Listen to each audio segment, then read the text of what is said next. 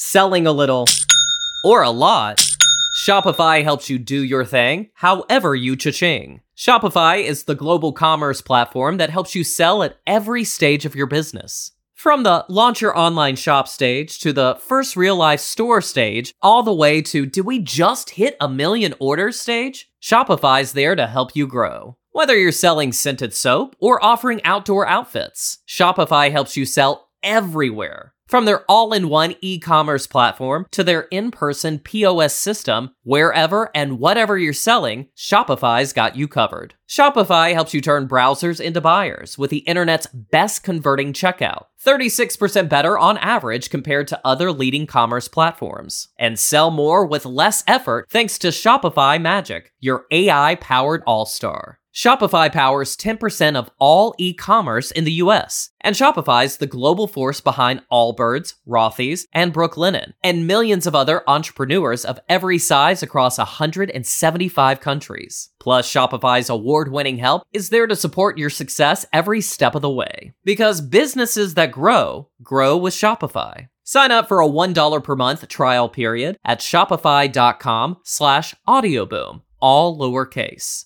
Go to shopify.com slash audioboom now to grow your business no matter what stage you're in. Shopify.com slash audioboom.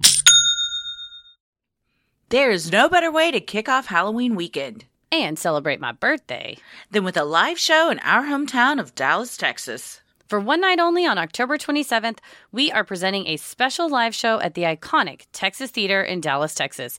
It's our last Sinisterhood live show of 2022, so don't miss it. If you can't make it to Dallas, you can still join in on all the creepy fun from wherever you are through our worldwide digital experience in collaboration with Moment. No matter where you are, you can still attend our live show and you can watch an on demand replay after the event if you can't attend live. For more information and to purchase tickets for both the in person event at the Texas Theater and our worldwide digital experience in collaboration with Moment, visit sinisterhood.com slash live shows. See you on October 27th. A small town on a long stretch of highway in the bayou, its residents in the grips of poverty and addiction. When several women go missing and are found dead in a short span of time, their families want answers. But it seems like whoever is responsible for their murders has friends in high places. This week's episode is The Jeff Davis 8, Part 1.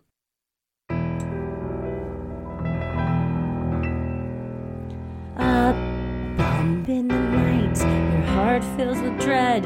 Probably a murderer who wants you dead. It could be a ghost, a demon, or worse. Perhaps you're the victim of a witch's curse. It's hopeless, you're doomed. You'd call a priest if you could. You'd rather just listen to who? Sinisterhood.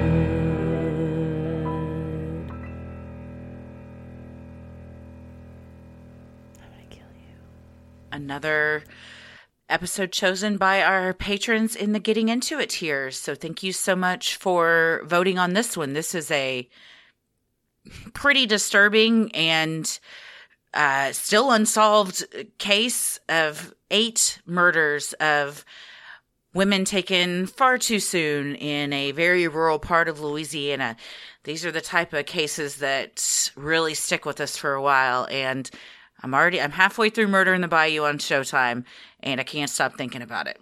Yeah, this is definitely this was one that several people have sent in via our submission form and when we were, you know, going for votes for this time, this is one that is still unsolved. It has uh, victims who don't often have a voice in traditional media thankfully ethan brown who is an investigative reporter kind of took up this mantle about a decade ago and has made it you know one of his um, he wrote a book about it. The book was adapted to a showtime series. But even with the release of that showtime series in 2019 you think if this is one of these women is your loved one your sister your daughter your mom you think okay finally okay it's on this national platform. We're going to see some movement. And i think what was compelling for us and why we appreciate everyone who sent it in and our patrons for voting on it is that despite that attention, there still was not movement uh, really in the case. There was another investigation discovery special that came out around the same time. But after that, it's kind of, you know, every once in a while, they'll still put out a statement. The police will still put out a statement and say, oh, it's still an open case, it's an active case. But when you dig down into what happened and the major players who, at the very least, were uh, incredibly incompetent and most likely were very corrupt, are not only still in law enforcement, but have risen in the ranks and simply either moved locations or now are in more powerful positions at the state level. It is definitely something I think that we can as to the extent our platform can bring attention to it, bring attention to something where otherwise I think the perpetrator of these murders kind of thought, oh, well, they're kind of on the fringe of society. No one will notice. They're, you know, women who have substance use issues, have engaged in sex work, women of color, women of modest means. They think, ah, well, you know, no one's really going to complain. When in reality, they're very loved by their families. They're, they have extremely passionate and dedicated family members. And so I think whatever attention we can help bring mm-hmm. to it um, would hopefully be helpful. And like you said, it's one that's definitely sticking with us and I, I mean, it's to the this much like with the Rey Rivera case when something's unsolved. I now have my notebook that's got I have these like webs. I have where some I'm theories. Like, I think there's a reason we haven't seen any more uh, deaths because sometimes when the person responsible for stuff dies off, then the deaths they were responsible for stop happening as well. But I think right? there's there's a lot of uh, corruption and seedy things involved in this one. And watching the Showtime series, the stark difference between the north side and south side of this small town. What did we say in the last Freaky Friday? Someone said they're about as similar as peaches and beans. Yes. That's that's this because North Jennings uh, nice. mansions. You, yeah, I mean, huge homes, sprawling lawns, gorgeous landscaping, you know, and then you get literally on the other side of the tracks and it is just poverty, no jobs, uh, rampant drug use, you know, lots of crime. So it's really a town divided in many, many ways. And then, as we've seen so often with that, the law enforcement tends to care about one side more than the other. And, you know, uh, does there's does their stuff to appease them, even if it means we might not be finding a killer or helping these women, but at least we've we've appeased the the richies of the town. Yeah, the taxpayers, and also mm-hmm. and the ones that are hopeful. Well, they're taxpayers too. Let's Just because you're poor doesn't mean you pay taxes. Larger amounts of taxpayers mm-hmm. and also donors to campaigns because a lot of these positions are elected positions, and so you think, oh well, oh yeah, I sh- I got to keep this side of the the tracks clean because of this. Also, we'll see a significant amount of possibly putting your hands in the cookie jar of either narcotics or cash recovered from narcotics. So when you have a significant material like that that's just worth uh, thousands and thousands of dollars sitting in a room with the padlock on it, it ain't too hard to go and you know crack the code of the padlock and walk out of the evidence mm-hmm. room with it. So I think we'll see that all throughout this, but a lot of a lot of just women who I think the news when I was going back through old newspaper articles and the not all local news but some more regional news going uh, eight prostitutes were dumped mm. and just the language used around mm-hmm. it of mm-hmm. like they were all crackhead prostitute yeah. and it's like jesus christ this was somebody's sister somebody's yeah. mom and so i think the that's one good thing that the Showtime series did, and hopefully will do through just our research and listening to interviews with family members, give you all a holistic picture of someone, mm-hmm. like you always say, beyond just the worst thing that's ever happened to them. Yeah, they were definitely reduced in the media to not even, you know, their names, just no. like you said, crackhead. And someone isn't a crackhead. They might be a person that struggles with substance abuse, then their drug of choice is crack, but they're much more than just a mm-hmm. crackhead. Mm-hmm. So to label someone and do blanket statements like this is their sole identity diminishes them and it's disrespectful and it's dishonoring. And so we hope that like you just said, we bring you a better, a more well rounded picture of, yes, these women struggled with many things, but they were much more than that. And regardless of what you're going through, no one deserves to end up face down in a canal full of crawdads and alligators. Yeah, certainly. Backwoods Louisiana is a yeah. different country, man. They were doing a lot of aerial shots and footage I was watching, and I was like, "There's so many things lurking the oh, swamp oh, yeah. and the bayou." That was one of my biggest fears, and I, of course, living in Louisiana was very foolish of me to move to a place where I'm just uh, deathly afraid of the swamp. I felt like there's just so much in them, and they're oh, thick it's water but thick. Yeah, I hate it. yeah, so thick, wa- thick, gross, dirty water with shit in it that can kill you. Why would anybody want to be near that? Yeah, it's uh I mean, it's one of those you and a lot of folks in this town I think were they're lifelong residents that Mm-hmm. live there. Some of them moved in, you know, cuz family lived there, but you'll see there's a lot of same last names Oh, or gosh. maiden name, last Mhm. name where there's five or six family big families and they said, "Oh, when you run into somebody in town, you're like, "Oh, okay, yeah, is that your cousin?" "Oh, yeah, I know Mhm. them." Everybody's related. Yeah. Mhm. Yep, yep. Well, I'm Christy, I'm Heather. and let's get into it. Jennings, Louisiana, located in Jefferson Davis Parish, is a small town of around 10,000 residents in southern Louisiana. Established in 1888, Jennings' economy is largely tied to agriculture and oil, with rice and soybean farmers and cattle ranchers being staples of the area. Located on Interstate 10 between the major importing hub of Houston and bustling New Orleans, Jennings finds itself smack in the middle of the two metro areas. Unfortunately for the citizens of Jennings, the primary materials smuggled along I 10 are illegal drugs, and those substances seem to have infested a large swath of the town's population. Yeah, I guess a lot of drug smugglers internationally enter through Houston, whether Yeah. through the waterways or through planes, and then divvy it up and have people driving it either due east to New Orleans or up north on the I 45 corridor up through Dallas, actually, and Yeah. up farther into that into Oklahoma. And so you see if they're if there's a way to stop people and make a little money, which is what they were doing, the civil asset forfeiture is a where if the police suspect that items have been used in a crime, Jennings was on Dateline because they were doing this. That as soon as a certain sheriff got elected, he's like, just start pulling people over, and then it's just taking money, taking cars, taking anything that they quote suspected that could be used in a, that could have been used in a crime. Turns out a lot of it wasn't. A lot of it was just uh, black and brown people driving or not even speeding. They were pulled over for nothing. Yeah. They did like hidden camera uh, stings on the officers and found out they were essentially robbing people. And this was like a huge. I remember when the news came out because a friend of mine was like, "What? What is this?" I said, "Yeah, it's civil asset forfeiture. Just take your stuff, and it's mm-hmm. fine. It's legal." Yeah. What, are you going to do? Call the cops when they're the ones guns. doing it?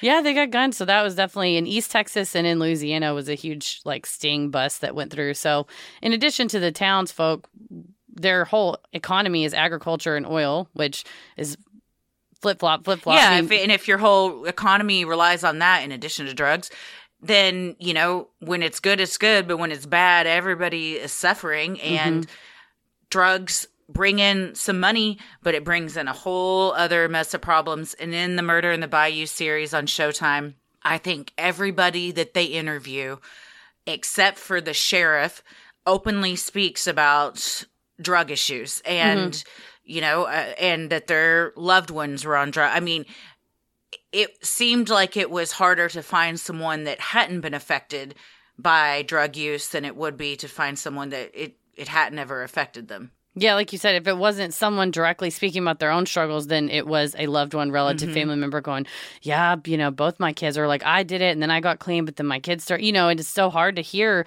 that it started early with a lot of these folks Yeah. where they all started smoking and drinking at 12, 13, and then it, it accelerated from there. specifically meth and crack were hmm are big players yes running through the middle of jennings is a railroad track that divides the town in more ways than one North of the train tracks, the property values are much higher than the areas in its southern counterpart.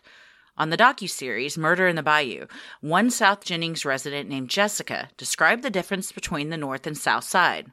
North side's more like upper class snobs. The south side, it's the fucking ghetto. The area is rampant with drug dealing and sex work, with apparent indifference from police, as evidence from the lack of their presence in areas of known dealing and solicitation. Echoing this sentiment, Jessica told filmmakers, cops look at the south side like trash like we don't matter and in uh, the there's a investigation discovery series that interviews whitney dubois family and they two of her sisters run this uh, it's like a laundromat thing and they just point to the parking lot and they say oh yeah drug dealing just goes on out here. We see solicitation out in front of us. They run their you know legitimate laundromat business but it is because they're on the south side they know it's sort of a fact of life that if you say oh well i saw people dealing drugs in the parking lot of my business i'll call the police. They're it's like and they're not going to come. Yeah, Yeah, if you call that's what 911, they just here. wouldn't come. You've then Mhm. you've just taught that whole swath of the town. Nobody's coming. Well, and in a small town like that, and with you know nefarious things happening, it's scary to call the cops. Everybody knows everybody, and we'll see one player in particular kind of ran the town and its seedy things. So if you piss that person off, you're like, well, uh, I don't want to die, so I'm not going to call and rat somebody out. I'm just going to let it let it go on and kind of turn my head the other way. Or in some cases, the police officers were working in concert with the drug dealers and getting a cut, and so then you've just ratted them to themselves, you know, to someone that's you're screwing the cops. out Either way, you're fucked because Yeah, you can't. You somebody can't. that is uh, doing dirty deeds knows Mm-hmm. that you're the one that snitched, and then now your life is in jeopardy. certainly. That indifference was further proven when a fisherman made a grim discovery on May 20th, 2005 a body floating in a canal on the outskirts of town. When authorities recovered the body, it was badly decomposed and waterlogged. Eventually, they identified the remains as 28 year old Loretta Lynn Chaisson Lewis, described by her family as a loving mother, wife, and daughter who loved to help anyone she could. Loretta had gone missing a few days earlier. Disturbingly, she had given her purse to a friend the last time they spoke and asked that friend to secure its contents in case anything should happen to Loretta. Because she struggled with substance use issues and sometimes engaged in sex work, her death was not highlighted much by the media or considered particularly alarming by authorities. Her family, however, was devastated and wanted answers. The death certificate listed the cause of Loretta's death as undetermined. However, the toxicology report showed high amounts of drugs and alcohol in her system. Still, this didn't explain how Loretta's body ended up in the drainage canal. Sadly, only Loretta's friends and family seemed bothered by this. And that's when you see a victim who general society, whether it be the media or whatever, wants to write off as on the fringe and tell yourself that could never be me because I don't do crack or I don't smoke or I don't whatever. And in this case, we see this is the first in a long line of if you would have taken it seriously, Right? could you have stopped? Mm-hmm. Just six miles away from where Loretta's body had been found, and a few weeks later, on June 17, 2005, a group of froggers out night frogging were taken aback by an overwhelming stench. As they got closer to its source, they saw it was another body. Lying in the swamp were the remains of Ernestine Marie Daniels Patterson, 30 years old. Ernestine's cause of death was immediately ruled a homicide, as evidenced by the incised wounds on her throat. Due to severe decomposition, it took the coroner's office two months to officially identify Ernestine. At the time, with two bodies found in a short time span and in close proximity to each other, Jeff Davis Parish Sheriff Ricky Edwards assured the town there was no serial killer and nothing to fear. Months later, in December of 2005, based on witness statements, two men were arrested for Ernestine's murder Lawrence Nixon and Byron Chad Jones. However, they were released six months later when the district attorney's office determined it did not have sufficient evidence to proceed. The initial witness had recanted, and other witnesses came forward with conflicting stories. In the Showtime series, Murder in the Bayou, Ernestine's mother expressed her frustration with the sheriff's department and their investigation. I feel like they don't care. They they don't care. I have no closure, no peace. I can't rest tonight. I, I have no closure, no peace.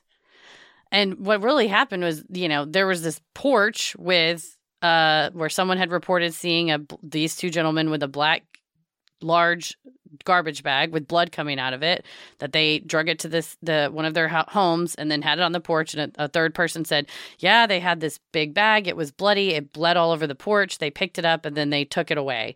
And i don't know what happened. And then 15 months later police tested the porch for blood and goes well there's no blood here 15, yeah, over a 15 year months later. later. Yeah, yeah, Yeah. yeah, I imagine there's not. It probably has rained many times since then, or somebody cleaned it up or whatever.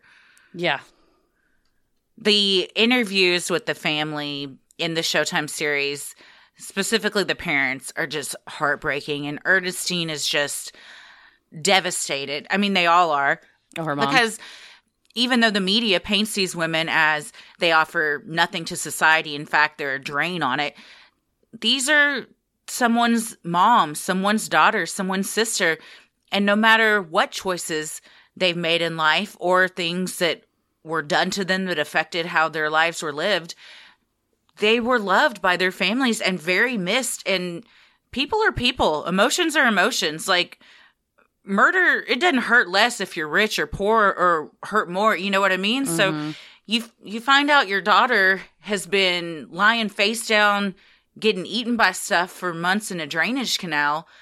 How how do you ever get past that? And then when the cops are like, well, you know, she did a lot of drugs and engaged in sex work, so it was probably just the lifestyle she lived.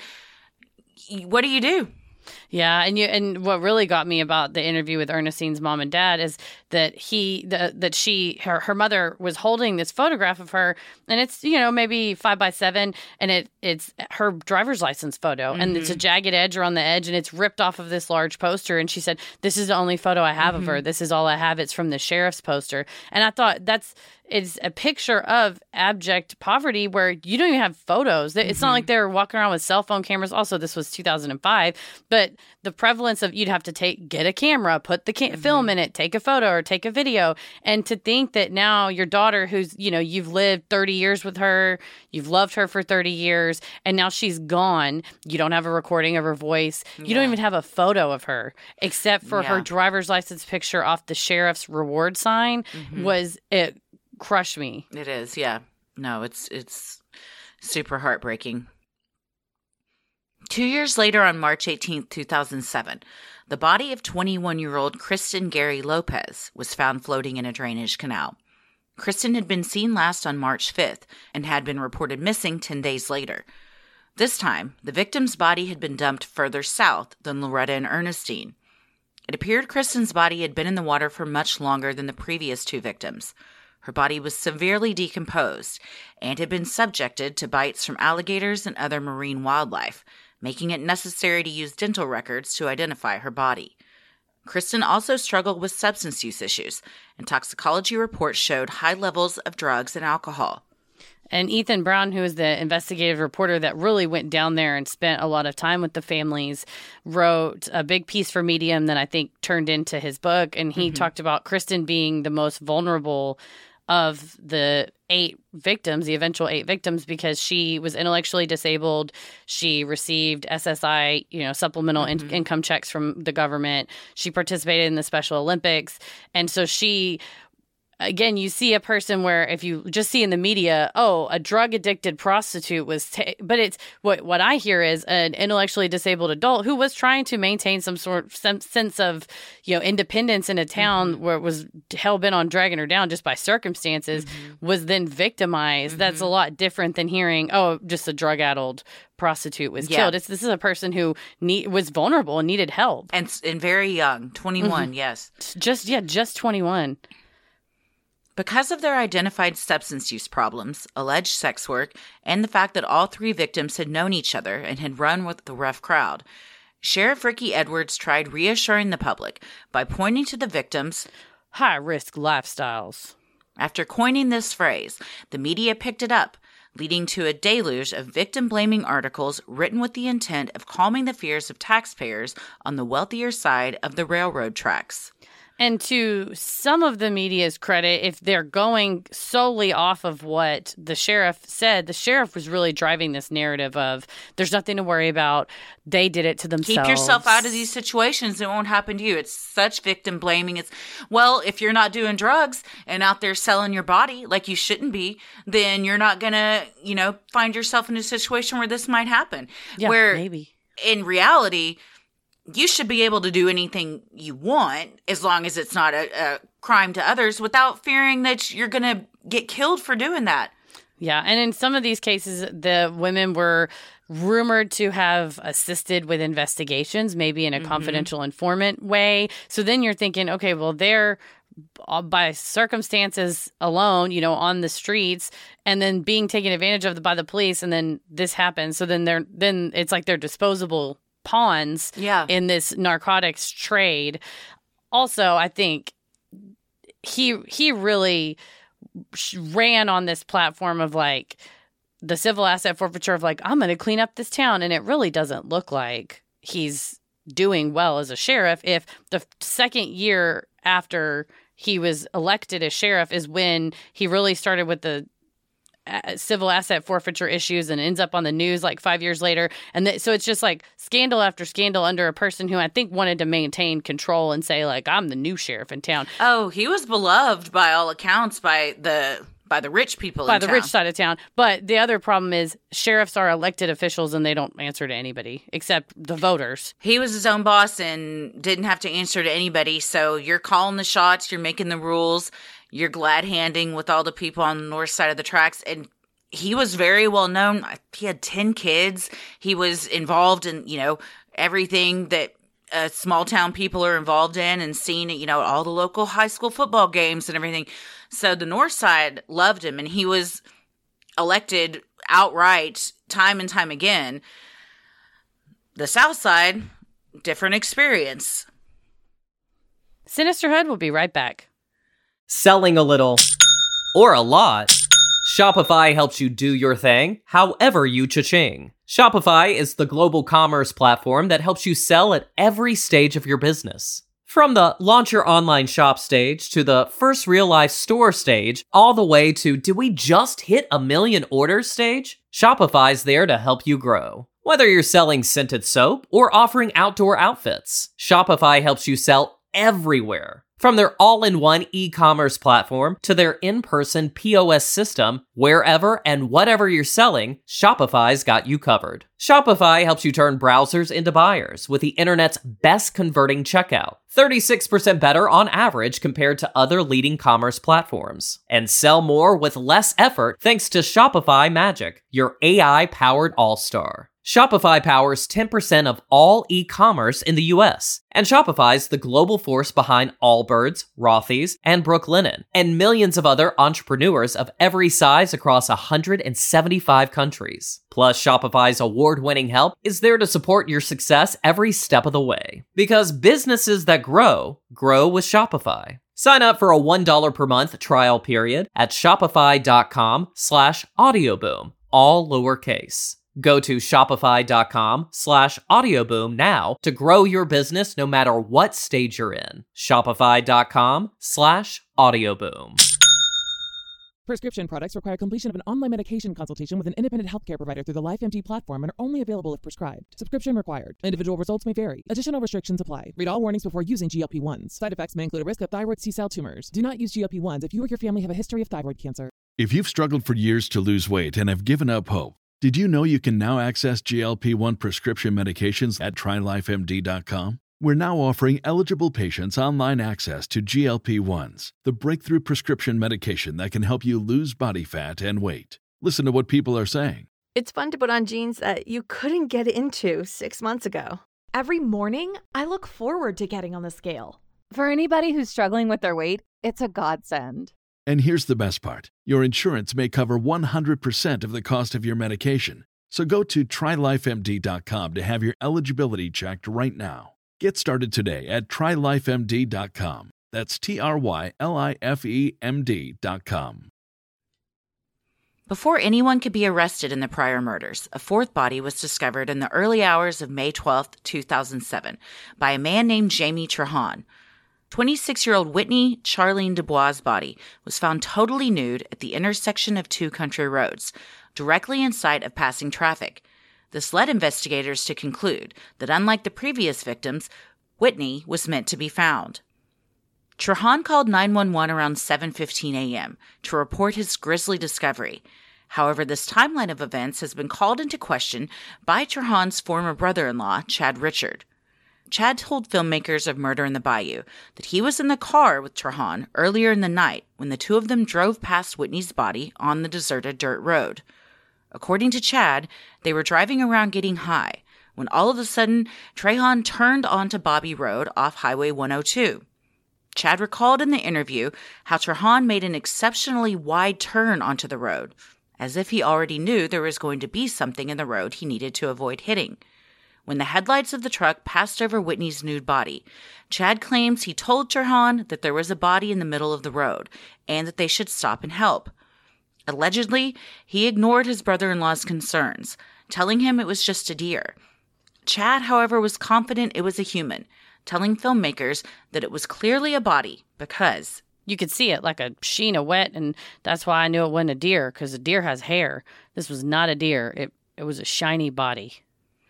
And that is suspicious. They talk about partying at this uh, hotel together, and they get in the car. But it, he said the way you would normally turn, you just you know you turn right on the road, but that he really angled like a big turn in an effort to avoid something. And I think he knew it was there. I think he knew it was there, and he was um, why you would drive by it knowing it's there, perhaps to check to see if anything's happened, if Yeah. anyone is has stumbled upon it, or you know, or to make sure that the victim was really dead. Um, but you definitely you can picture in your head headlights on a deserted dirt road shining on a naked body lying in the road and how it would be shiny and bright white and pale it wouldn't look anything like a deer you would definitely be able to tell the difference And her sisters told interviewers that it, she was in kind of a fetal position on mm-hmm. her side. So it would have been a wide swath of, and it was, she was not decomposed like the other victim. So mm-hmm. it would be a wide swath of her skin that, like Chad said, you can tell the difference between something that has fur and something that doesn't. And Yeah. this is a human. Yes. From his jail cell on charges unrelated to the murder, Trahan spoke out about the allegations from his ex brother in law. He said that after dropping Chad off, he drove back down Bobby Road and confirmed that it was a body, not a deer. Fearing he would get in trouble over the drugs in the car, he said he didn't immediately stop. Rather, he went home, dropped the drugs off, picked up his girlfriend, and drove back to the location of Whitney's body. Trahan said he then called it into authorities around 7:15 a.m. Like other victims, Whitney struggled with substance use issues, but was beloved by her family. She was mom to a 4-year-old daughter named Beyonce. Whitney delivered Beyonce via an emergency C-section. The incision site had gotten infected, leading doctors to prescribe Whitney pain pills. According to her family, Whitney was soon unable to function without pain medication. Two days before her murder, she was seen partying in a man named Billy Connor's camper. Billy's camper was known around town as a party spot, specifically if you were a woman in need of drugs. And her two sisters also said that she, Whitney had a fight with her boyfriend the night she went missing. Mm-hmm. She went to her grandmother's house. The there was some question of whether she could stay or go. They fed her. The grandma fed her some chicken and gravy, and later autopsy reports showed that that was still in her stomach. So it mm-hmm. wasn't that many hours later that she was killed, and that she stole some pills from her grandmother's house and then left and went to Billy's Uncle Billy's camper where everybody would kind of hang out and party and it was parked on his his half brother's land and that f- folks saw her there in the camper. Now, Yeah. those in the camper said, "Oh, well she got him left and she walked down the street. She walked down this deserted street by herself, which her family said that's unlikely. If she was going over the the camper to party, she would have stayed there or mm-hmm. gone home. She would not have just walked down into the darkness." Yeah, this camper is a um, a den of seedy and criminal activity by all accounts. Yeah, just known to go there. It was very well known that if you were female and didn't have money to get drugs, there were things you could do at this camper and they would give you drugs. So it was everyone that's talked about it says it was just a swinging door. People were in and out all the time, all hours of the night. And you didn't feel safe there, but you went there to get drugs. Yeah. Billy's daughter, Hannah Connor, told filmmakers of Murder in the Bayou that many of the girls that were murdered were known to hang out at her dad's camper. According to Hannah, her dad had a sexual relationship with Kristen Lopez. Even though young Kristen called him, Uncle Billy. Hannah had no problem with her dad and Kristen's relationship and also partied at the camper, regularly smoking crack with her dad. That was a repeated uh, pattern we saw in many of these instances was parents, not all parents, but he certainly Kristen was or not Kristen, I'm sorry, Hannah was pretty open that oh yeah, we smoked crack together. Yeah. And the interviewer even asks, Did you think that was weird? And she says, Yeah. Yeah, I did. I mean, it's not lost on her that it's not um, a typical way that you spend time with your family. But even several of the victims' parents that were interviewed said that, you know, they eventually started smoking crack with their daughter too. And they, uh, one in particular said, you know, people would ask me, why don't you tell her to stop? And I said, well, it's hard for one crackhead to tell another crackhead you shouldn't do that when she sees that I'm doing it. So you see just this pattern of systemic poverty and drug use and these just dangerous cycles that they haven't been able to get out of in this small town due to to various reasons. And it just keeps repeating itself and getting worse and worse with each generation. It's almost like you're responsible for self-governing the community is because there are not resources to reach out and help people.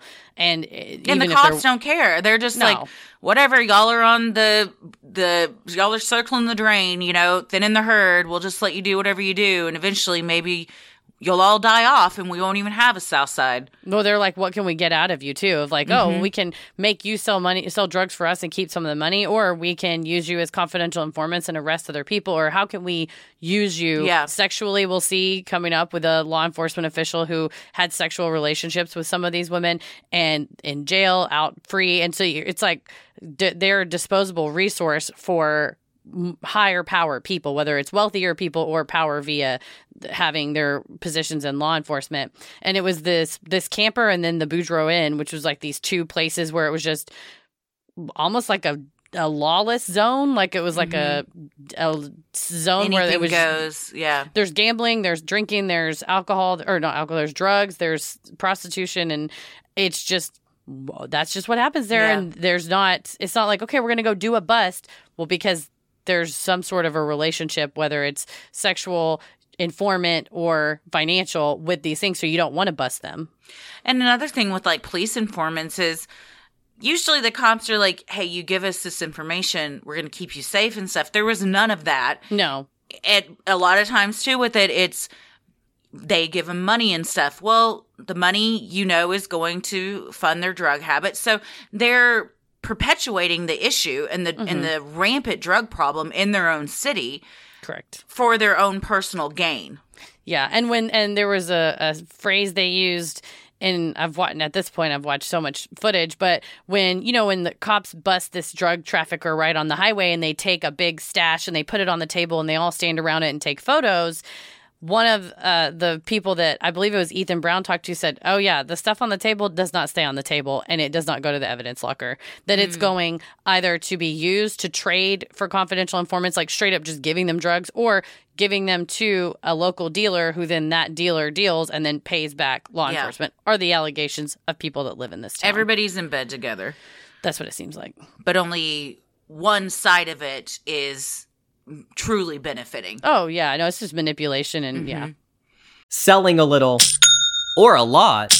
Shopify helps you do your thing, however you cha-ching. Shopify is the global commerce platform that helps you sell at every stage of your business. From the launch your online shop stage to the first real life store stage, all the way to do we just hit a million orders stage? Shopify's there to help you grow. Whether you're selling scented soap or offering outdoor outfits, Shopify helps you sell everywhere. From their all in one e commerce platform to their in person POS system, wherever and whatever you're selling, Shopify's got you covered. Shopify helps you turn browsers into buyers with the internet's best converting checkout, 36% better on average compared to other leading commerce platforms. And sell more with less effort thanks to Shopify Magic, your AI powered all star. Shopify powers 10% of all e-commerce in the US, and Shopify's the global force behind Allbirds, Rothy's, and Brooklinen, and millions of other entrepreneurs of every size across 175 countries. Plus, Shopify's award-winning help is there to support your success every step of the way. Because businesses that grow, grow with Shopify. Sign up for a $1 per month trial period at shopify.com slash audioboom, all lowercase.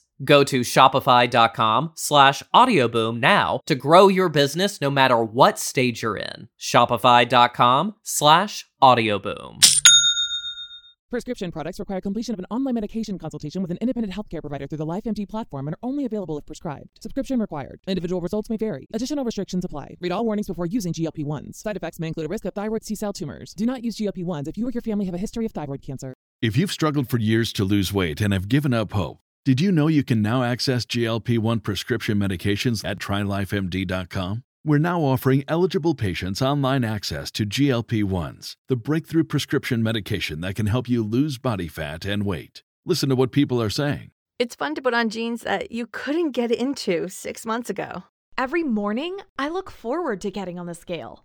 For anybody who's struggling with their weight, it's a godsend.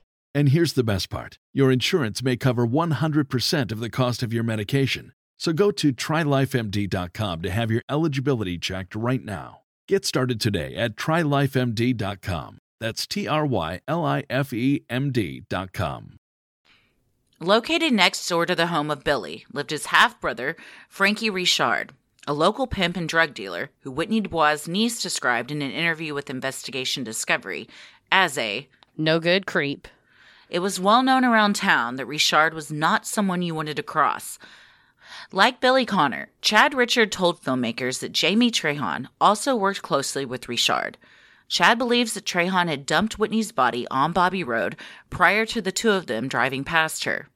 And that's one of the theories is that they that Trahan was one of many of Frankie Richard's Minions. men, hands-on Yeah. men that he had people that would kind of that maybe Frankie Richard wasn't dumping bodies, but that he had people that he could He was ordering hits, or you walk into his camper and somebody's OD'd or had been beaten to death, and then he's like, "I need you to take care of this." And Yeah, you're, you see all the the guns lying around and the drugs, and you know what a loose cannon he is. And I imagine you're you say, "All right, I'm gonna go do that."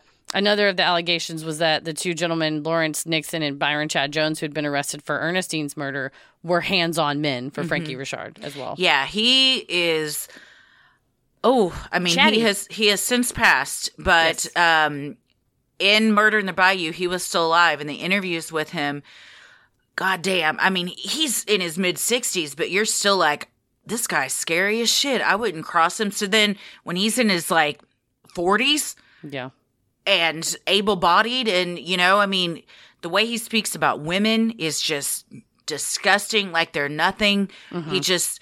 I, I've sold a lot of things, but nothing I, that I didn't sell as good as pussy. And he just keeps, it's just Yeah. like, God, the way he speaks, it's as if you're just in a discount bin at Walmart. You're nothing. You're not a person. he does have a bizarre pride in his work that he Yeah. said if them girls would have been with me none of this would have happened to, let's start that out he denies all connection i mean he's like oh i partied with them yeah i slept with almost all of them yeah I He says they were like his family, that Yes. his own family took care of them growing up, which is true. but he would broker the sex transaction. Oh, yes, he's open and he about said, that. "I made sure they were safe. If if they had been with me, I would, none of this would have happened. I would always make sure if they had any issues, they would get paid. They would Mm-hmm. never get hit. They never did anything they didn't want to do. I mean, he really tries to paint himself as this like Mm-hmm. altruistic. He goes, "I'm not a pimp." I just sold pussy for money and kept a part of it. It's like that's just the definition I think dictionary. that's what a pimp is. Yeah, that Richard. is. Yeah, like but he is a chatty, chatty guy. I mean, was a chatty guy. I mean, just Well, he's also hopped up on every drug under the sun. I mean, he's slurring his words and rough. barely understand him in half of it. But yeah, he does have a weird pride. But he he's also, you know, he just stares right at the interviewer and he's like, "I loved Kristen. She was like a little sister to me. I would have." Ne-, and you're just like, Well, you had you would have turned on her in a dime and slit her throat had she crossed you. Anyone, your own, your own kin. Well, and it's weird too because he goes, the police, the police wanted me to give him some of my money for all my drug dealing, and I'm not going to do that. I worked hard for that money. So then now you're like, just, I mean, Yeah. he's loose lips. It, and well, I think that's a testament to he knows how the town works. He oh, knows yeah. he can be loose lips about it because the cops know what he does and aren't doing shit. In fact, he's in bed with them. So it's like, why should I try to hide what I'm doing? I'm he doesn't even think there's a problem with it. No, I think he felt pretty untouchable and suspiciously. Anytime he would get uh, in trouble for things like solicitation or possession, he would just get out of jail within I don't know five days, ten days, a week, two weeks. So uh, there's somebody doesn't isn't that Teflon, right? Unless there's a connection where you're just like none of the charges stick. On May 24th, 2007, police arrested a woman named Tracy Gilroy, who identified herself as the girlfriend of victim number three, Kristen Lopez. Tracy had driven Kristen's mom to file the missing persons report and allegedly knew at the time the location of Kristen's body. Police charged her with accessory after the fact. Then, according to Tracy, began pressuring her to name two suspects in Kristen's murder Frankie Richard and his niece slash goddaughter, Hannah Connor. The day before she was murdered, Kristen and Tracy had been partying with Frankie in a room at the Budget Inn. Tracy told detectives that she had seen Frankie Richard beat Kristen because she refused to perform oral sex on him. Additionally, Tracy said she witnessed Hannah Connor hold Kristen's head underwater as punishment during this same incident. Because of Tracy's statements and the two suspects' connections to Kristen, Frankie and Hannah were arrested on May 15, 2007, and charged with Kristen's murder. Then, suddenly, Tracy Gilroy recanted her statements, saying that she had made the story up after being pressured by the police into naming a suspect. With no further evidence against either Frankie Richard or Hannah, the pair was released after spending just 10 days in jail. All along, they both denied all charges. The interview with Tracy in Murder on the Bayou is post her recanting her statements. She seems very nervous, very on edge. When the interviewer asks, why did you tell them that? I made it up i made it up. I didn't see anything. I don't know what i'm talking about. I they they were just hounding me and i wanted them to stop. It seems to me as if somebody got to her and said you want to stick around? Then you better re- recant everything you just said and here's the story you're going to go with and now she is 100% sticking to that story. Yeah, you're right. When she said, uh, they go, why'd you say that? Well, I was pressured, which is fair. I mean, they charged her with accessory after the fact, but dropped those charges when she was willing to name Right. Frankie Richard and and uh, Hannah Connor. But the story that she told pretty much didn't. I mean, it was still the same, similar story of what happened. Of that they were punching Kristen. That Frankie Richard got aggressive, punched her a bunch, and then Hannah was there and and helped and you know worked it with him. For his part, Frankie Richard said, "Oh no, I was with her. I was with Tracy and Kristen the night." You know, before Kristen's murder, but you know, we were hanging out in a hotel room. Kristen and Tracy were stealing from me, and I said, "Okay, well, it's time for y'all to go. I don't want y'all back in my room." And she said, "Oh, come on, can't we stay?" And he said, "No, you know, y'all don't have no respect. You want to steal everything, so y'all got to get out of here." And then he kicked him out of the hotel room is his version of events. And he said again this like bizarre hero that he's made himself in. He's like if she if i wouldn't have kicked him out if i just would have let her stay none of this would have happened. I can't believe none of this would have happened. Like he almost wants to be viewed as a, a sympathetic figure, a savior to these Yeah, girls. altruistic yeah. Mhm. Selling a little or a lot, Shopify helps you do your thing however you cha-ching. Shopify is the global commerce platform that helps you sell at every stage of your business. From the launch your online shop stage to the first real life store stage, all the way to did we just hit a million orders stage? Shopify's there to help you grow. Whether you're selling scented soap or offering outdoor outfits, Shopify helps you sell everywhere. From their all in one e commerce platform to their in person POS system, wherever and whatever you're selling, Shopify's got you covered. Shopify helps you turn browsers into buyers with the internet's best converting checkout, 36% better on average compared to other leading commerce platforms. And sell more with less effort thanks to Shopify Magic, your AI powered all star. Shopify powers 10% of all e-commerce in the US, and Shopify's the global force behind Allbirds, Rothy's, and Brooklinen, and millions of other entrepreneurs of every size across 175 countries. Plus, Shopify's award-winning help is there to support your success every step of the way. Because businesses that grow, grow with Shopify. Sign up for a $1 per month trial period at shopify.com slash audioboom, all lowercase. Go to shopify.com slash audioboom now to grow your business no matter what stage you're in. Shopify.com slash audioboom.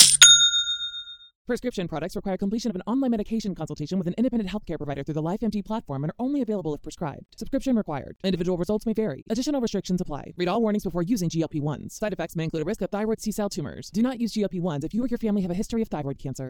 If you've struggled for years to lose weight and have given up hope, did you know you can now access GLP 1 prescription medications at trylifemd.com? We're now offering eligible patients online access to GLP 1s, the breakthrough prescription medication that can help you lose body fat and weight. Listen to what people are saying. It's fun to put on jeans that you couldn't get into six months ago.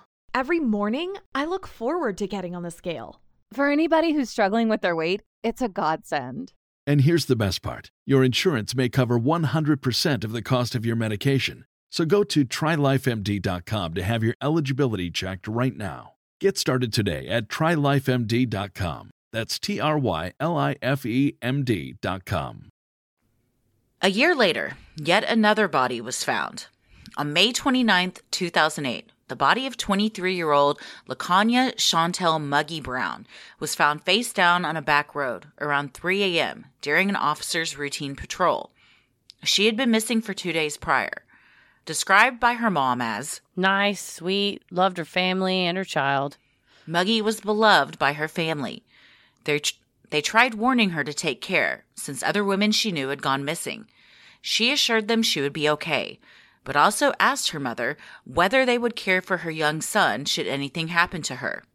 Her mom agreed. Muggy's older sister later told reporters that Muggy was worried in the days leading up to her death, saying, She knew her time had come. That's something that you see a lot with these women too is their loved ones or friends saying in the weeks and days leading up to their death that their behavior changed a lot. They you know, if they walked to the store or to um, a bar or something together, they'd constantly be looking over their shoulders, just seemed real nervous. Uh, so it seemed like a lot of them were extra paranoid in the days and weeks leading up to their disappearances because they either saw something or had been told that something was going to happen to them. A lot of it paranoid. I mean, drugs make you paranoid. The types of drugs they were doing make you paranoid, but I think it went beyond that. And they knew that, like her sister said, that she knew her time had come, that somebody had told her that you're not going to be around much longer. And it was almost like they were trying to say goodbye versus even to just saying, well, something happened to my friends, so therefore it could happen to me. Mm-hmm. It was mm-hmm. almost specific. And the last time that her family saw her was three days before she died. And Muggy told her grandma, You know, I love you. I would do anything for you. I'd do anything for my son. I love you all so much. And they said, Oh, it was really sweet, but it was kind of out of character and it almost seemed like a goodbye. Yeah. Versus just, Oh, I love you. Have a good day. See, it was like, You know, I love you. And whatever I'm doing, it's, you know, and another witness had told investigators later, you know, she had mentioned, I think, I think some police officers might want to kill me. Yeah. And, you know, specifically naming it like that, it's, it's hard for a family to see their friends that happening to their friends or you know not even in some cases friends cousins associates and knowing they all run in the same crowd and saying don't go out there you know be careful mm-hmm. and it's like oh i'll be fine but if anything happens i'll love you yeah muggy's injuries were similar to ernestine her throat had been cut in total, she had seven cuts to her neck and three cuts behind her right ear. Toxicology showed cocaine and alcohol in her system. She had been severely beaten.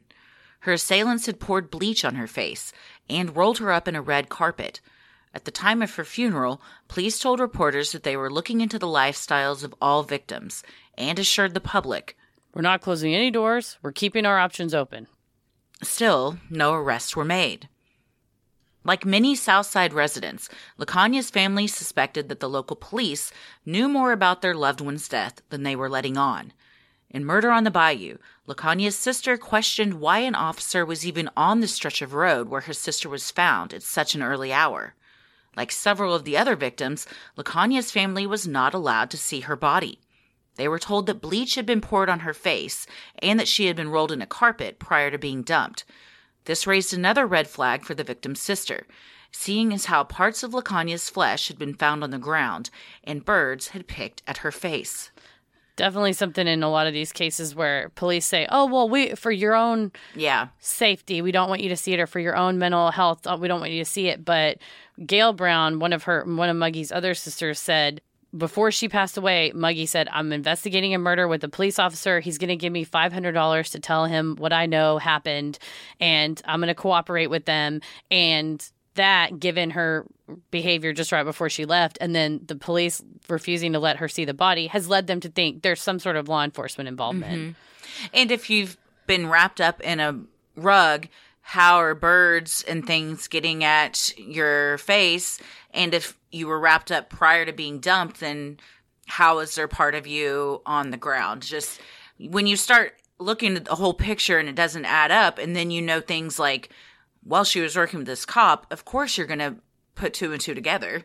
Yeah, and Terry Guillory coming in and you know saying you have these police officers that we'll see that are coming to the family with information that maybe does not match what they know about their loved ones and going well why now is there's two narratives there seems to be what we've seen with our eyes of like you said the manner that her body was found and then the what's been tell, told in the media and told to the family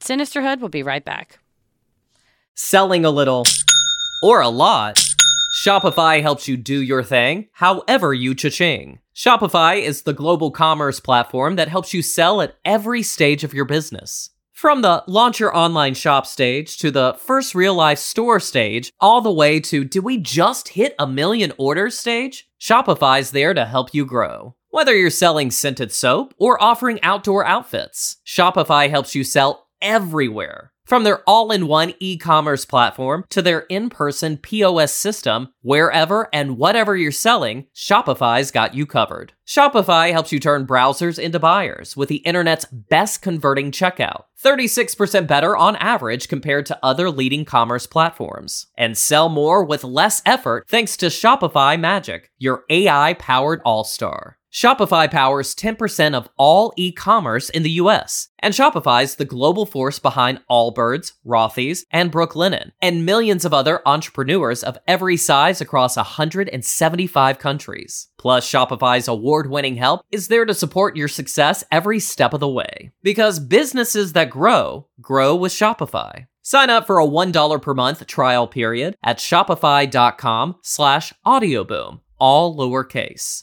Go to shopify.com slash audioboom now to grow your business no matter what stage you're in. Shopify.com slash audioboom. Prescription products require completion of an online medication consultation with an independent healthcare provider through the LifeMD platform and are only available if prescribed. Subscription required. Individual results may vary. Additional restrictions apply. Read all warnings before using GLP-1s. Side effects may include a risk of thyroid C-cell tumors. Do not use GLP-1s if you or your family have a history of thyroid cancer. If you've struggled for years to lose weight and have given up hope, did you know you can now access GLP 1 prescription medications at trylifemd.com? We're now offering eligible patients online access to GLP 1s, the breakthrough prescription medication that can help you lose body fat and weight. Listen to what people are saying. It's fun to put on jeans that you couldn't get into six months ago. Every morning, I look forward to getting on the scale. For anybody who's struggling with their weight, it's a godsend. And here's the best part your insurance may cover 100% of the cost of your medication. So go to trylifemd.com to have your eligibility checked right now. Get started today at trylifemd.com. That's T R Y L I F E M D.com.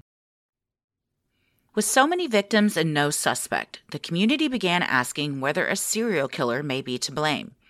Sheriff Edwards refused to label the perpetrator as such, instead, opting for the dismissive moniker serial dumper, suggesting that perhaps the women simply overdosed and their bodies were dumped.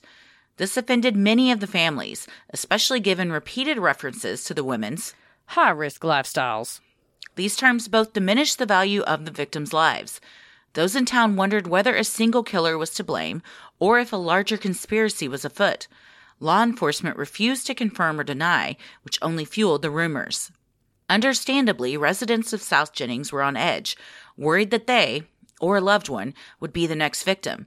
In Murder in the Bayou, a resident named Sonia summed up the fears of the small town. We didn't let our kids walk to the grocery store anymore. We didn't let our kids ride around the block on their bicycles anymore. It got to where you don't trust anyone because you don't know if, if the person sitting next to you was a serial killer. On September 11, 2008, hunters found skeletal remains in a brushy area. At first, they believed it was a coyote, but when they recognized the skull as human, they called the police.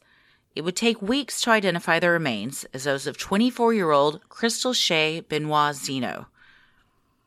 However, her family was suspicious as the day of the discovery, a law enforcement officer named Terry Guillory had come by to tell them that the body belonged to Crystal. According to Murder in the Bayou, Terry claimed he recognized a specific tattoo on her back, but given the severity of the decomposition, that claim would be impossible. Again, because Crystal struggled with addiction and dealt drugs for one of the local dealers, the community was not rallying to find her killer. Reporter Scott Lewis described the lack of emotion at the time, telling filmmakers, It felt like it didn't mean much at all. I really like Scott Lewis and just the way he speaks of the women and his coverage on it. He cov- we'll talk about him more in the second episode because he covered the story up to a point where he was told some things that kind of broke him and it's very sad to to hear him discuss it. But he was one of the few that wasn't directly related to these women that really was like this story is not being told correctly. These there's something we don't a serial killer, just corruption, whatever is going on. But these women didn't just overdose and then happen to find themselves in a canal. Even if that's the case, who dumped them there? Someone should be responsible for that. But a lot of them had visible assault wounds. So, you know, I mean, like they're just leaving out all of these details to just oh it's it probably they just OD'd somewhere and then they got dumped there. But you know it's because their lifestyle. So don't worry about it. If you're not if you don't have a drug problem then you don't need to worry about this Yeah, and you're right. He said, "I when I came to the town, I thought I'd be reporting on like Rotary Club meetings, and then suddenly all these murders start happening." And he said, "I wanted to dig deeper and try to interview people, but then too, you have folks that are wary of reporters. Some families really did want their story out there. He um, definitely speaks like." With the empathy of a person who watched it unfold and watched all this pain unfold in front of him. And you're right, the details that were conveniently left out by police, you know, he would try to dig it up and talk about it and received pushback. Um, and with Crystal, you know, it was her when she was found that a gentleman named Russell Carrier had found had said, "Oh, I saw three people coming out of the woods, that area of the woods before the body was found." You know, kind of like it could possibly have been the people at the very least the people that dumped her, you know, if it was these mm-hmm. three hands-on men working for someone else. And then before anything could be done with that tip, he was killed by a train. Uh, he was uh, basically car was parked on the tracks and was killed by a train, and everyone in his family said he would never have done that. He would never have. That was such a most shocking. wouldn't Yeah, Why would and you they park said your car on a train track unless you were trying to die by suicide But they said that he would have had no reason to do that. It was so bizarre. But it's almost like anytime there was these little pieces of evidence that I mean, he named the three per- the three people he saw coming out of the woods. It's a small town. He's like, oh, it's A, mm-hmm. B, and C. I know them. I can identify them. And it's like you were seen. He was identified. They've got to get rid of him. So mm-hmm. anytime you, the family too, it must feel like just these waves of of despair because you think, oh, finally someone came forward with a tip that could help mm-hmm. us, and now that person has been killed. And when a cop shows up and says, I'm sorry, it's your loved one, and then tells you they know that because of an identifiable tattoo, but you know that the body was so decomposed that there's no way that that could have even, the tattoo was visible, that doesn't add up. How did this cop know that that was in fact her before like any dental records or anything like that had come back? It, that's exactly why the parents went. At first, you say, "Oh my gosh, they notified us. Thank you, Terry Guillory, for notifying me." But then when you find out there's literally no way for his version of the story to be true, similar to Muggy Brown. Well, you can't see her. We can't show you her body. Well, why? Hmm, it'll upset you too much. Yeah. Or, but when in reality, there's maybe some knowledge that they're not one to share. And Terry Guillory, we can we will get into him, I believe, in part two. But he had a sexual relationship with Loretta Chaisson, the first victim, and was a warden in the jail, in the local sheriff's department jail. So when these women would go in and out of the system, he would he was familiar with them. Loretta, mm-hmm. he would give her rides back from the jail back to her house. And some one of the other residents said, "I've been in jail plenty of times, and nobody's given me a ride home." Mm. So he had these kind of ongoing mm-hmm. underlying relationships with all of them. Crystal was last seen on August 29th, two weeks before her body was discovered. She made a phone call at a local Phillips 66 gas station to the local sheriff's office, according to her mother, and planned to give the authorities information on the murders of the other women. After that call, men in a silver Silverado Chevy truck came and picked Crystal up. She was not seen alive again. And this truck will come into play more in the second episode. Basically, it uh, was purchased by a police officer from a known associate of Frankie Richard and had been conveniently cleaned and, and wiped down and all sorts of stuff um, after it was seen known that Crystal was picked up in it. Yeah, and it's the reaction that we see to even when there is discovered corruption is a lot of like, well, it shouldn't have happened. But anyway. Yeah, uh, yeah, yeah, yeah. He's going to keep his job though. You're yeah, like, well, we oh. know that yeah, that probably wasn't good, but um anyways, on to the Rotary Club news. Yeah.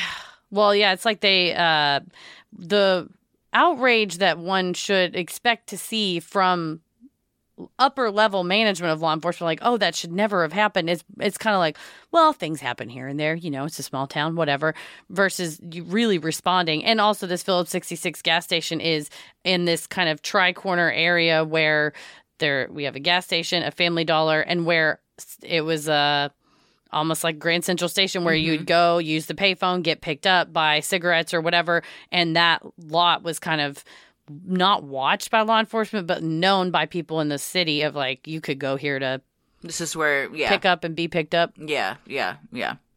I think it boils down to these women are all considered um, trash, like they are not a value to society, and that they're expendable. So if they're just if they go missing, if they get killed, it's easier for these people to wash their hands of it and their conscience because they're like, well, they weren't really anything anyways. Yeah, and also with some of their relationships with their families, they wouldn't talk for five or six weeks, or you know, Mhm. five days to ten days to two weeks at a time, and go, oh well, she might have gone to another town, or she might be hanging out with friends, and we'll catch, you know, I'll catch up with her in a couple weeks. It's her birthday or whatever. Versus we're about to see with another victim. But for the previous victims, the first six victims, they hadn't really, you know, it would be not uncommon for them to go some time without talking to their Mhm. family. And so then you have officers go, well, don't file a missing persons report, Yeah. whatever. Well, and they know that too. So it's like, True. well, I'm going to have some lead time to get my story straight or, you know, because this isn't, this won't raise any flags right away. And also, they just continuously fall back on, well, she was involved in a lot of drugs and sex work. So you can't be surprised that this is what happened. That's what happens when you get tangled up with that kind of stuff. On November 2nd, 2008, a 17 year old Brittany Gary walked five blocks to a local family dollar to purchase minutes for her cell phone during the afternoon. Her mother was nervous, giving the string of unsolved murders, and told her daughter to be back in 30 minutes or less. When Brittany didn't return in 30 minutes, her mother began calling her phone. Then the police, knowing immediately something was wrong. Soon, Teresa Gary, Brittany's mom, was leading the charge to find her daughter. Speaking to the local news, leading search parties, and putting up hundreds of flyers, Teresa refused to sit idly by and wait for authorities to step in. It was on the second weekend of searching that Brittany's body was found. Based on the level of decomposition, she had been killed shortly after going missing. For the first time, police had a timeline to work from. And Brittany Gary is Kristen Gary Lopez's cousin. So now you're having, you know, you it's down to the familial blood connections. They all knew each other. All Yeah. the victims knew each other, which others investigators have pointed out with serial killers, that's very uncommon. Yes. That all of the victims, they might have a similar look about them, like Ted Bundy, you know, and but all of these victims knew each other. And in fact, a lot of them were related and they all hung out with the same people and ran in the same circles and everything. So that's really unusual for a serial killer to have killed a bunch of women that all happen to know each other and that all live in the same town in a relatively, you know, I mean, I guess over the course of however many years it was. But even the sheriff said, this isn't someone that's just coming into town and leaving. This is someone that is driving the streets every day, going to the same grocery stores, knows these people, is blending in. Mhm. And it's like, well, that's one of the first things you've said that I agree with. Yes. That, well, because, and it's a good point because they said everybody here knows everybody else. So if it was just Mhm. a random guy trying to roll into the camper or the hotel and say, oh, I, I, can I have fun here too? They'd be like, who are you? Where are you from? You know, it would be Mhm. very obvious who this person was. Absolutely. Yeah. Teresa Gary is a absolute warrior. Her whole story made me just sob. oh my gosh. The uh, watching her and then they do an interview with the preacher that did her funeral service. Oh, yeah. And the preacher said he was the only one in town that would perform the funeral services because there were rumors that she had been involved in sex work. So none of the churches wanted to touch her and said, you know, she was a sinner and didn't want anything to do with it. And he said, that's not at all what's going to happen. Jesus and God loves everybody. We're doing this. And then in the, they have footage of the funeral and he is just giving it to law enforcement saying this should have never happened. This little girl shouldn't be up here. Y'all should be doing your job. But he says, and I felt this even before he said it, the grief on that woman's face. And like he said, I've done a lot of funerals, but I've never seen a mom this tore up. And she is just, I mean, the, the pain is palpable through the screen of how devastated she is over the loss of her daughter, especially because she, it was the seventh victim. She knew it was, you know what I mean? You know it's, her out there. fear, yeah. But you're like, well, I can't keep them under lock and key 24 hours a day. She's going to be gone 30 minutes. I know where she's going. And that's how quick it was. And when you zoom out, the, there's a zoom out. I, it might be in the investigation discovery room, but anyway, one of the footage it shows where the Family Dollar is and where their house is, and it is truly mm-hmm. not far. Like five all. blocks, It is yeah. not far at all. But the surveillance footage of her in the Family Dollar shows Brittany Gary looking over her shoulder. She's face on with the checker, and then the door, the open door, is to her left. And she turns and looks, and she kind of looks down and starts looking nervous. And her mom says, "You know, this is the last footage we have of her, and I Mhm. hate that I see that she's scared and nervous, and that she clearly saw something in that parking lot that made her worried to go outside to walk Or home. someone. And it's across the street from the Phillips 66 where you know Crystal was last seen too. So Mhm. it's this." Like you said, though, what are you going to do? It's she has to go to the store. You know, she said she really needed minutes for her cell phone.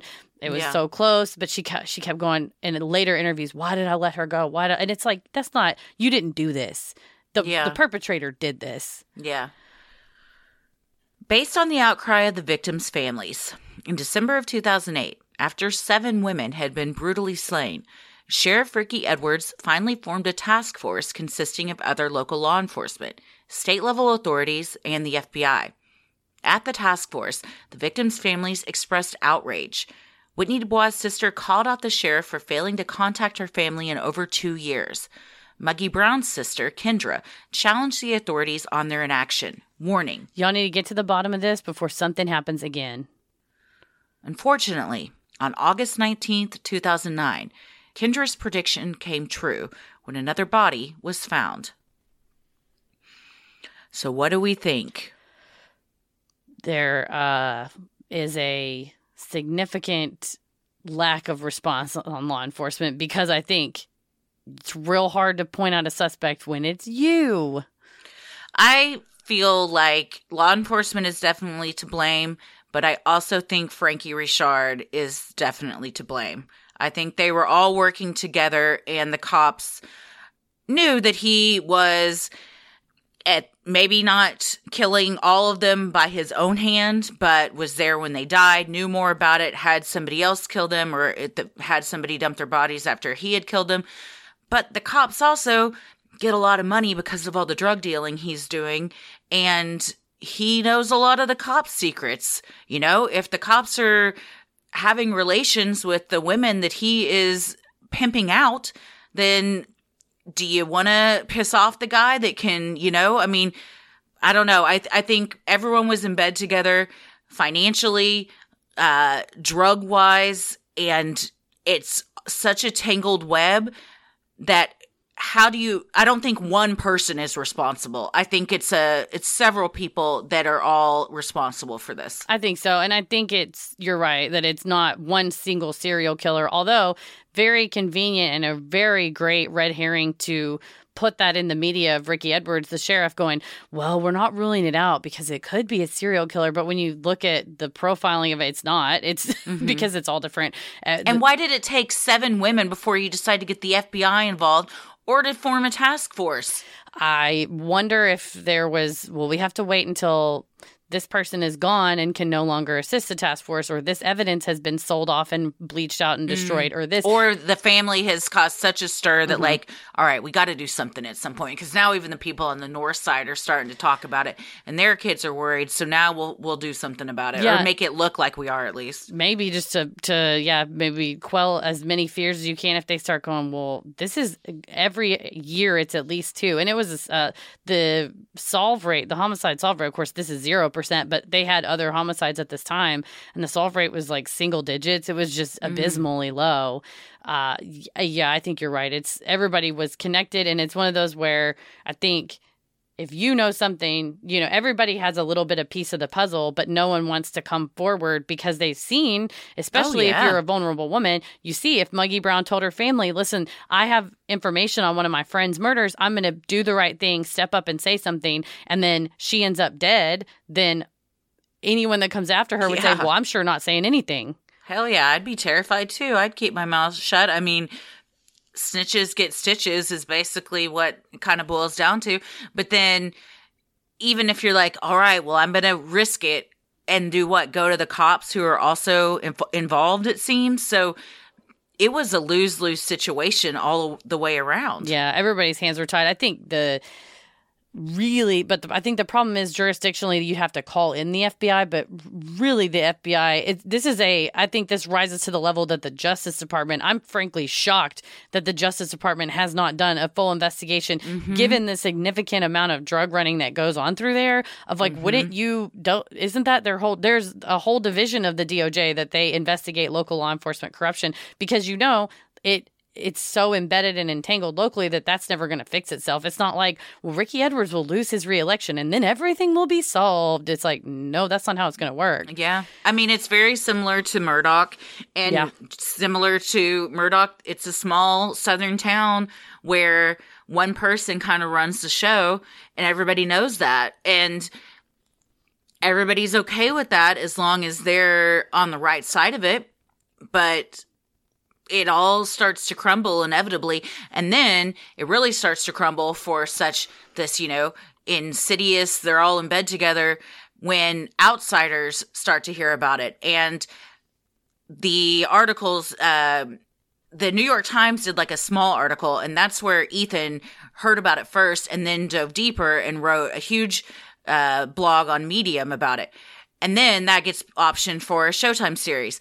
Still, though, nothing's really being done. So the more spotlight that can be put on this, maybe it'll pressure higher ups to do something about it finally, because, like you said, a full scale investigation for several reasons should be launched. And as I was searching for, obviously everybody's got similar last names, searching for information in this case, murders that have happened after 2009 have had me go, huh, oh, that person randomly.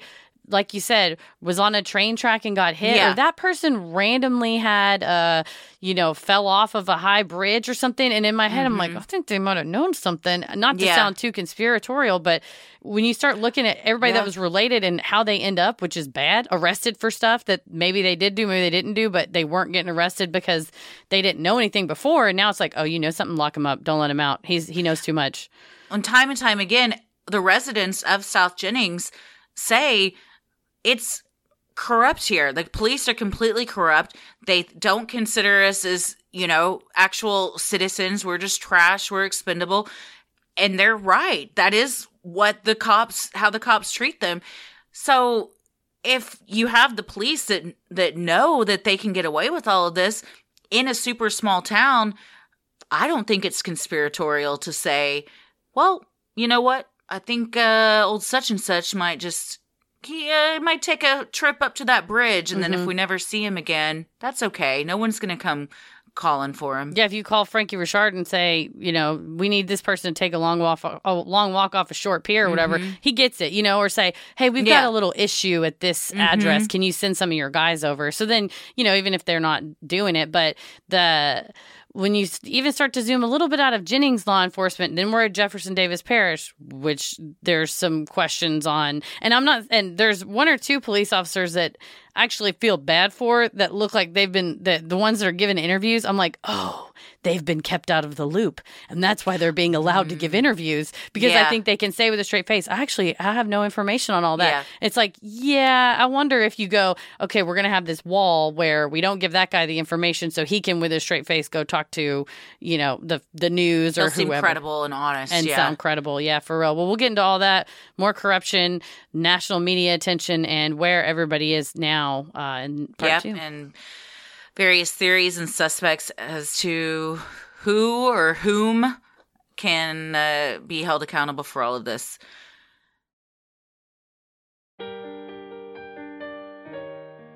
We love providing Sinisterhood to you at no cost, so if you like what you hear, consider supporting the show by donating to our Patreon.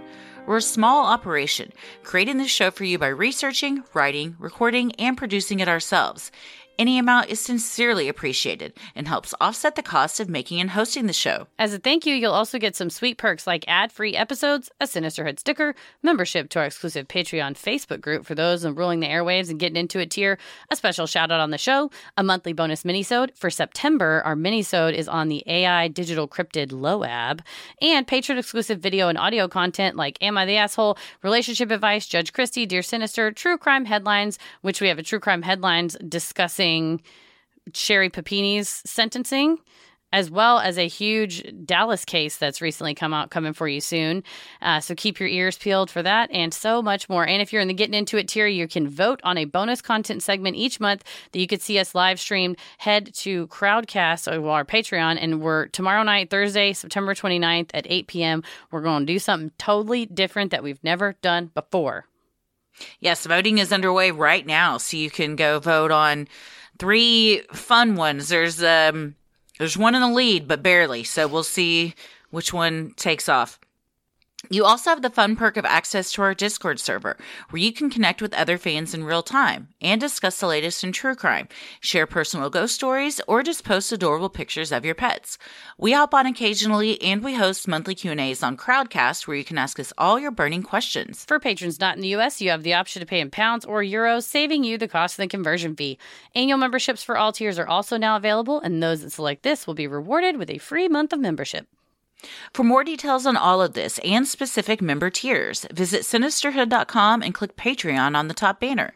And make sure you stick around after our sign offs to hear your shout out. So many of you have been tagging us in pictures of you sporting your sweet Sinisterhood merch. Keep those pictures coming. If you want to get some cool Sinisterhood swag like t shirts, mugs, totes, and even clothes for your kiddos, visit sinisterhood.com and click shop on the top banner. The best thing you can do to help us grow is like, review, and follow on Apple Podcasts, Spotify, or wherever you listen to your podcasts. And please tell a friend who you think would like us to check us out. You can also share any episode by clicking the three dots in the top right corner and share topic-based playlists from Spotify by visiting sinisterhood.com slash playlist. All of this means so much to us and really helps podcasts like us get more exposure. You can follow us on Instagram and Twitter at Sinisterhood Pod, like us on Facebook at Sinisterhood, and follow us on YouTube and TikTok at Sinisterhood Podcast. Christy, where are you at online? I'm on Instagram at Christy M. Wallace and on TikTok and Twitter at Christy or GTFO. Heather? I'm on Twitter at MCK versus the world and on TikTok and Instagram at Heather versus the world. As always, the devil rules the airwaves. Keep it creepy.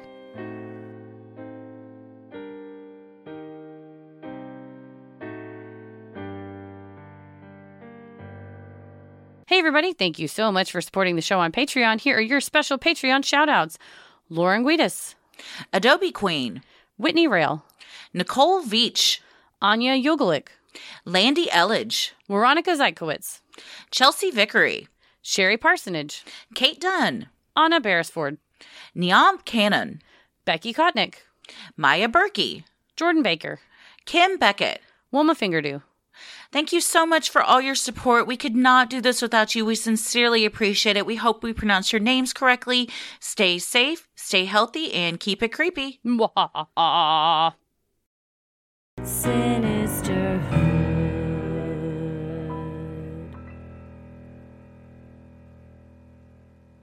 I'm gonna kill you.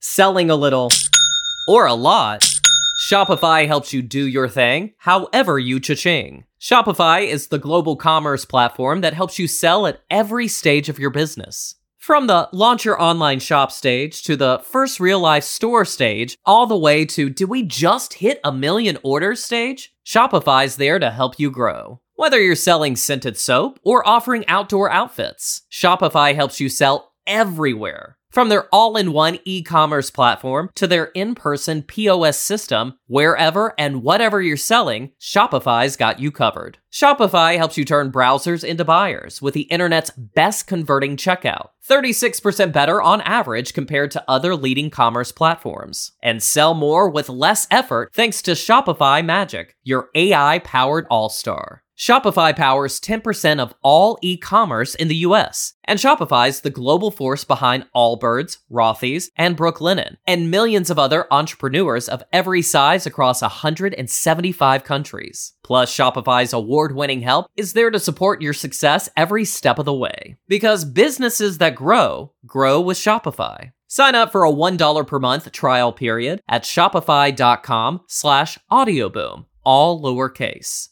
Go to shopify.com slash audioboom now to grow your business no matter what stage you're in. Shopify.com slash audioboom.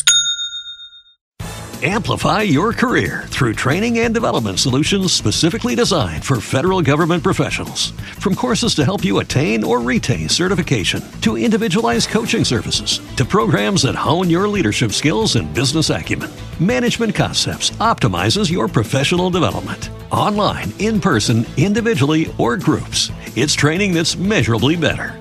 Learn more at managementconcepts.com. That's managementconcepts.com.